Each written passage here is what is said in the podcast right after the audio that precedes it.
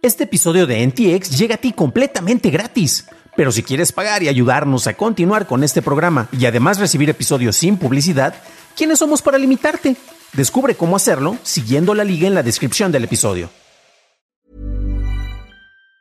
Planning for your next trip? Elevate your travel style with Quince. Quince has all the jet setting essentials you'll want for your next getaway, like European linen, premium luggage options, buttery soft Italian leather bags, and so much more. And it's all priced at 50 to 80% less than similar brands. Plus, Quince only works with factories that use safe and ethical manufacturing practices. Pack your bags with high-quality essentials you'll be wearing for vacations to come with Quince. Go to quince.com slash trip for free shipping and 365-day returns.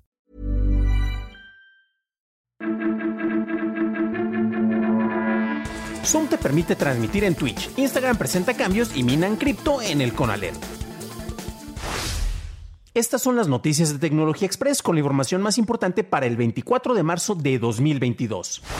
Instagram anunció dos nuevas maneras para visualizar el feed de contenido. La opción de siguiendo te permite ver el contenido de una manera cronológica inversa, mientras que con la opción de favoritos podrás seleccionar hasta 50 cuentas que sigues y aparecerán de manera preferente en esta sección o en un feed dedicado.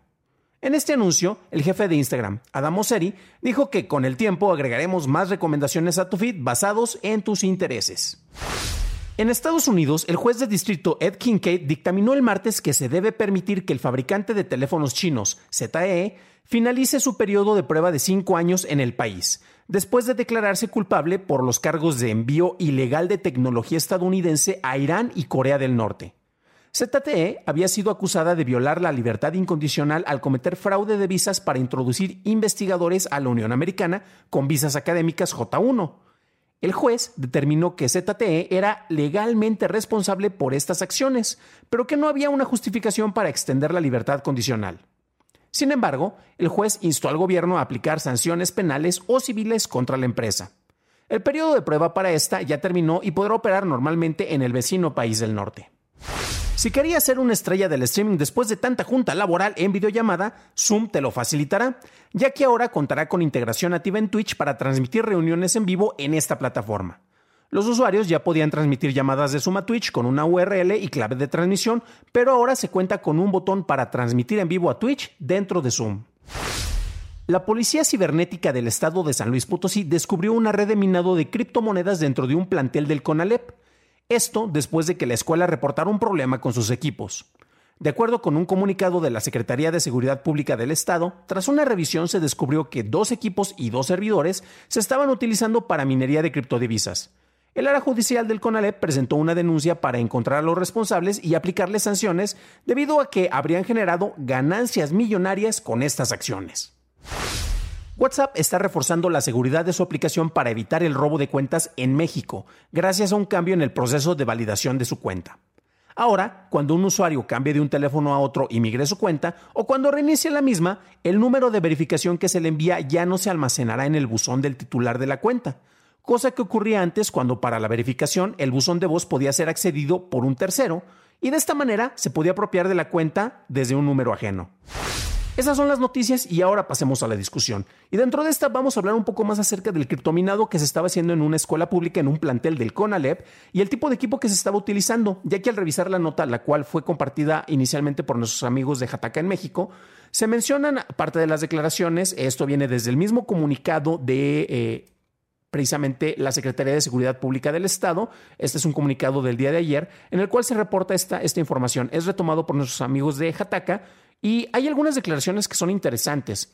Bueno, la solicitud precisamente para que se investigara esto viene por parte de la directora general Patricia Álvarez, eh, ya que detectaron que pues no, el, funcionamiento no era precisamente el mejor con los equipos, seguramente porque los servidores estaban más lentos o algunas computadoras pues presentaban este tipo de detalles.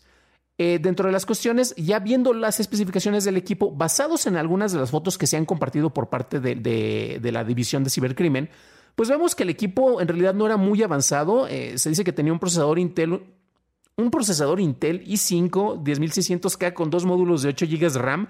Eh, con una capacidad de 2666 MHz montados en una tarjeta madre Asus Tech Prime H410M la compu con la que estoy grabando esto para las transmisiones tiene como cuatro veces esa capacidad y no la uso para cripto porque el costo de la electricidad no es tan conveniente. Pero bueno, era precisamente lo que se estaban narrando al, utilizar este equipo dentro de un plantel y estaban consumiendo recursos del Estado.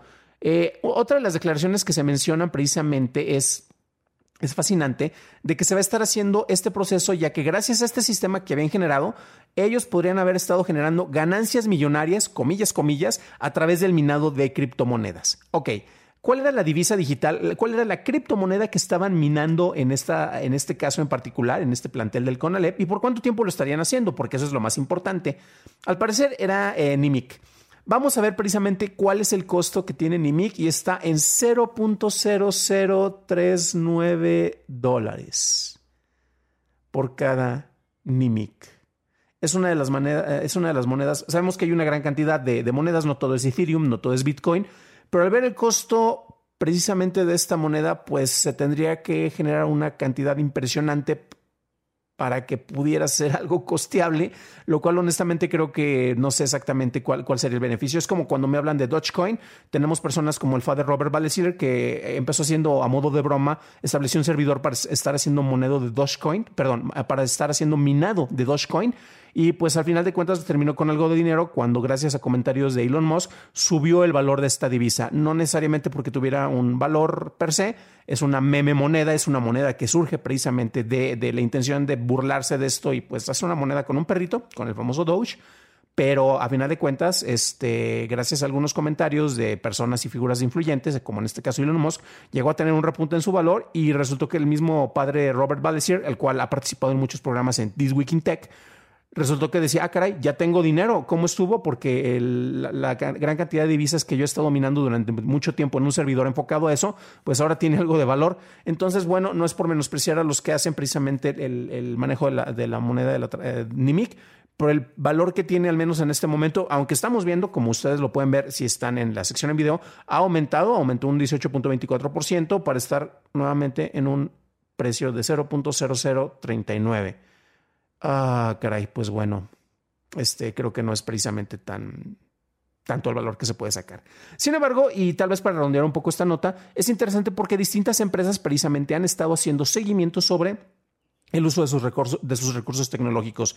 Yo he tenido la oportunidad de trabajar en una empresa de postproducción que hacía bastante cantidad de, producción a nivel Latinoamérica y teníamos computadoras bastante poderosas con módulos Z800, 850, 880 de, de, HP que tienen procesadores pues bastante pues, preparados para, para diseño y composición de postproducción y en algunas ocasiones empezamos a especular de que qué pasaría si empezáramos a utilizarlos eh, en las noches para poder generar criptodivisas. En su momento pues fue una cuestión que quedó, pero también se estaba haciendo pues gestiones y precisamente monitoreo para ver en qué se estaban utilizando los recursos, no necesariamente todos los equipos porque puedan estar prendidos en la noche, porque por cuestiones financieras o de, administración de recursos era conveniente dejarlos así y no encenderlos en la mañana, eso ya depende de cada empresa.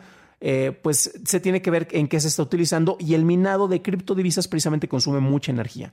Eh, son procesos muy tardados, ya no es como en un, inicio en el cual en un día podrías generar un Bitcoin, por poner únicamente un ejemplo. Hay divisas como en este caso el NIMIC, el cual podría generarse de esta manera y gracias a la gran cantidad de, de divisas que acumules podrías generar ganancias. Nuevamente, esto se estaba haciendo hasta donde sabemos con la información precisamente de, mm, de, la Secretaría de Seguridad Pública del Estado de San Luis Potosí.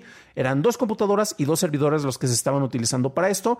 Escuela pública no siempre tienen los mejores recursos, aunque, bueno, he visto en universidades tecnológicas que son universidades públicas eh, precisamente que tienen servidores de Solaris bastante chonchos, precisamente para la administración no únicamente de lo de la escuela, sino también para las carreras que imparten, pues eh, alguien quiso pasarse de vivales y utilizar estos recursos para generar ingresos, ingresos para su cuenta. Pero bueno, ¿ustedes cómo ven esta situación? Si ustedes tuvieran alguna circunstancia con un equipo al que pudieran acceder y dejarlo para hacer este tipo de minado, ¿lo utilizarían aunque no fuera de ustedes y fuera del lugar en el que trabajan? No me lo digan aquí, eh, si quieren mandármelo tal vez en un mensaje más privado, me encuentran en Twitter, no se preocupen precisamente para no ventilar con sus jefes de que están utilizando los recursos no precisamente eh, óptimos para la empresa, sino para óptimos para, para generar más dinero para ustedes. Pero bueno.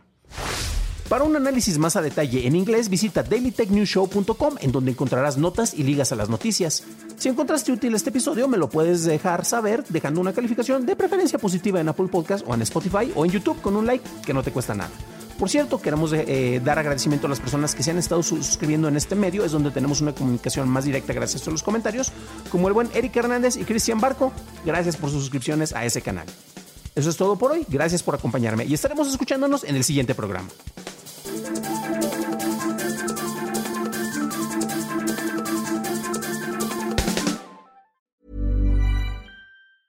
Hi, I'm Daniel, founder of Pretty Litter. Did you know cats tend to hide symptoms of sickness and pain? I learned this the hard way after losing my cat, Gingy. So I created Pretty Litter, a health monitoring litter that helps detect early signs of illness by changing colors, saving you money and potentially your cat's life. Pretty Litter is veterinarian developed, and it's the easiest way to keep tabs on your fur baby's health right at home. Go to prettylitter.com and use code ACAST for 20% off your first order and a free cat toy. Terms and conditions apply. See site for details.